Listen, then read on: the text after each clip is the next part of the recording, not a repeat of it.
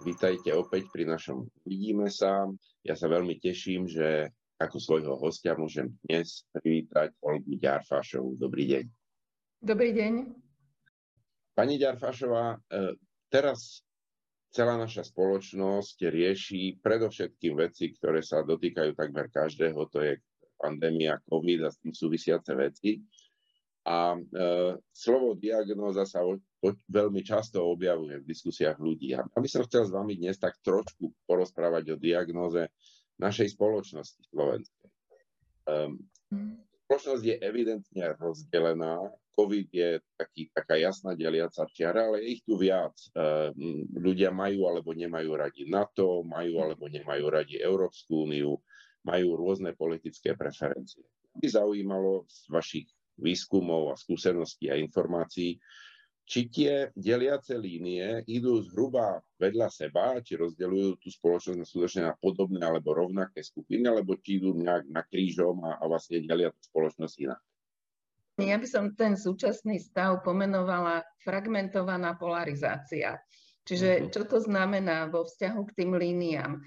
Znamená to predovšetkým to, že tých línií je viac. Vy ste povedali niektoré, ale Môžeme napríklad hovoriť aj o rozdelení na liberálov a konzervatívcov. Hej? Môžeme hovoriť o e, vynárajúcej sa línii, ktorá nás definuje vo vzťahu k životnému prostrediu, hej, ochrancovia životného prostredia versus tí, ktorí proste preferujú nejaký nelimitovaný ekonomický rast. Hej. To je niečo, niečo, čo sa vynára.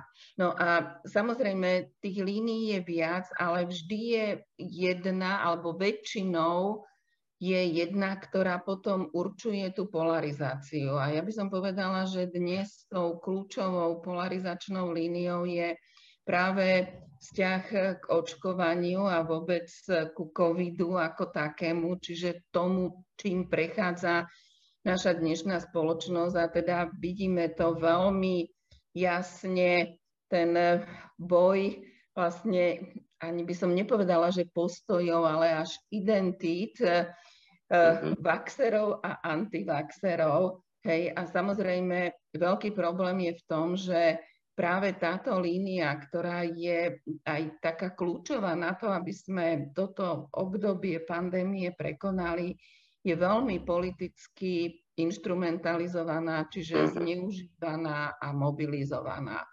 Hej, no a tie línie, ktoré ste pomenovali, áno, niektoré idú paralelne vedľa seba, niektoré sa možno aj vzájomne posilňujú a niektoré idú potom naprieč, čiže ako ten obraz, asi by to bola taká pekná abstraktná kresba, keby sme to preniesli do nejakého do nejakého grafu. Dá sa povedať, že tá spoločnosť sa vlastne rozpadá nie na nejaké dve polovice, ale je to proste nejaký narezaný koláč a je tam rôznych kombinácií názorov a rôznych skupín proste viac. Je tam tých skupín viac, ale hovorím ako to, keď sa dneska hovorí, že spoločnosť je polarizovaná, tak to je práve tá najvypuklejšia, najživšia, najrozdeľujúcejšia línia a to práve teda dneska vidím práve postoj, postoj k očkovaniu a vôbec. No a problém je to, ako veľmi často sa v súvislosti s týmito deliacimi líniami alebo štiepeniami hovorí aj o tom, že či sú postavené na nejakých záujmoch alebo na nejakých sociálnych postaveniach alebo na identitách. A mhm, práve mhm. problém je vtedy, keď naozaj ide o silné identity, kde vlastne akože o identite sa nediskutuje. Hej? Tam sa veľmi ťažko hľada nejaký kompromis a naozaj potom druhý následný problém je to, že sa dá z toho politicky ťažiť nejaký, nejaké politické body alebo nejaký politický kapitál. Dobre, pani Jarfašov, ale to potom znamená, že pokiaľ je to takto, tak je len veľmi málo možností, ako tú situáciu de facto zmeniť. Pretože pokiaľ tí ľudia to vnímajú ako svoj problém svojej identity, tak vlastne snaha posunúť to niekam inám je takmer márna. Je to tak? No, e, ako určite nie je márna, lebo to myslím, že by sme ako skončili naozaj v nejakej bezvýchodiskovosti, čo uh-huh. si teda treba povedať, že uh, naša spoločnosť, ale vôbec aj iné spoločnosti už čelili rôznym ťažkým situáciám a nakoniec vždy nejakým spôsobom sme sa z toho dostali, tak myslím si, že aj teraz ako by som nepovedala, že vláda alebo tí, ktorí rozhodujú o tom, ako sa k tomuto postavíme, sú bezmocní. Ako stále mm-hmm. majú v rukách nástroje, ktorými sa dá nejakým spôsobom nájsť ten konsenzus, aj keď mm-hmm. svojím spôsobom uh, bude vynútený. Ja teraz otočím tú otázku, lebo aby sme mali aj nejakú, uh, dúfam, dobrú správu je niečo, kde sa dá povedať, že slovenská spoločnosť je viac menej zjednotená, že teda nie je rozdelená, nie je polarizovaná. Máme nejaký taký uh, okruh problém, v ktorom sa zhodneme?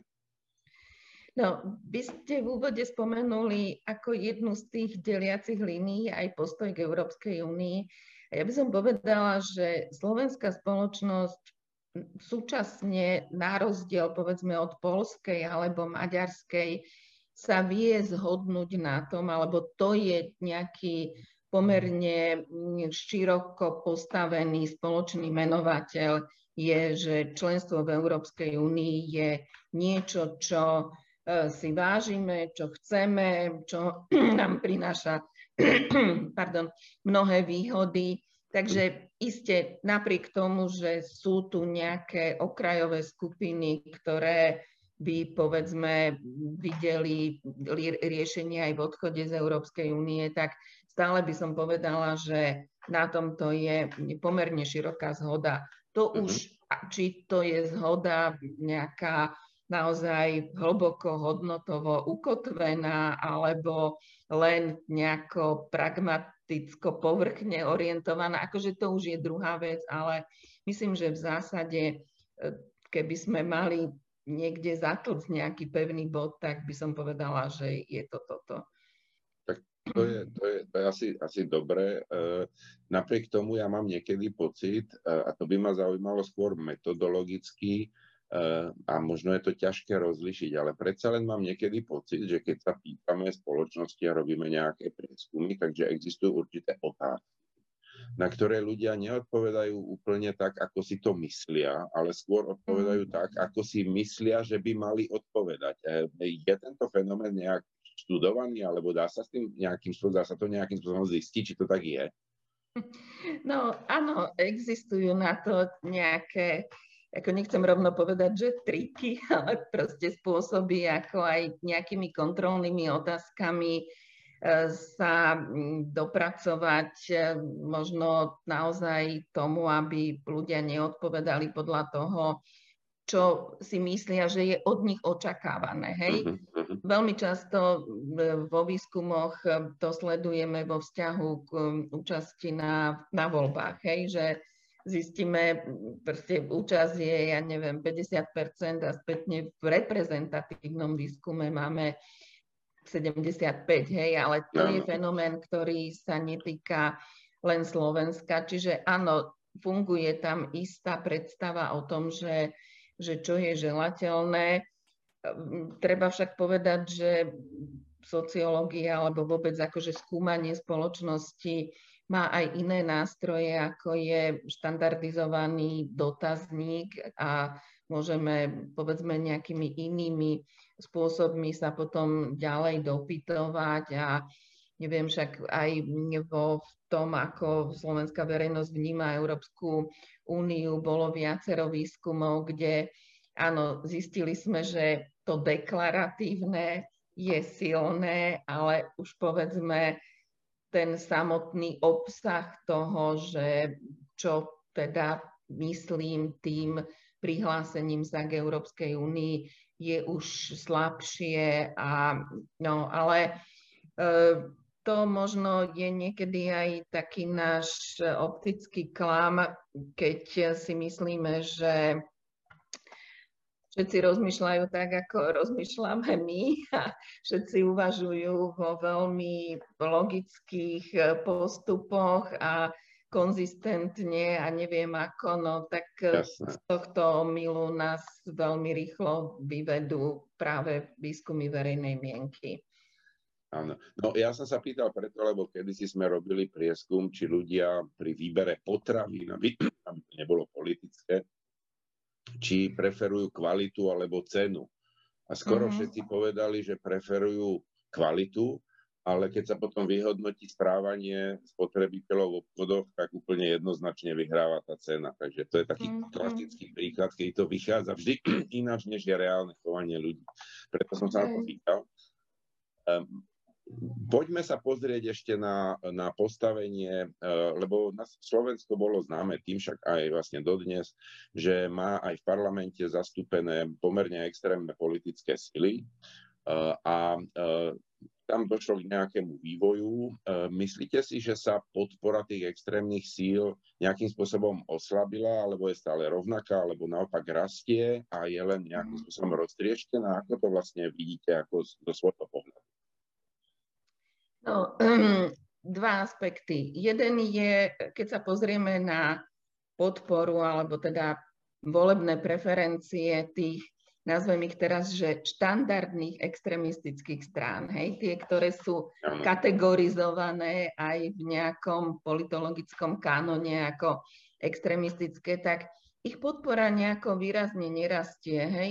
Tá e, ľudová strana, naše Slovensko, vieme, že sa rozdelila dnes, keď sa pozrieme na súčet eh, preferencií Hnutia republika a eh, Kotlebovcov, tak ten náraz tam nie je nejaký výrazný, je to niekde okolo tých 8,5, maximálne 9% Čo však vidím ako problém je radikalizácia práve tých strán, ktoré donedávna predstavovali eh, mainstream, hej, strany, ktoré boli vlastne považované za ten široký stred tradičných strán a teda nechcem zachádzať do nejakých detajlov, ale uh, vieme, že o, o ktorej strane hlavne jednej, jednej hovorím, že naozaj tu dochádza veľmi silnej radikalizácii aj toho oslovenia voličov, aj toho, akým sa pracuje s emóciami, ako sa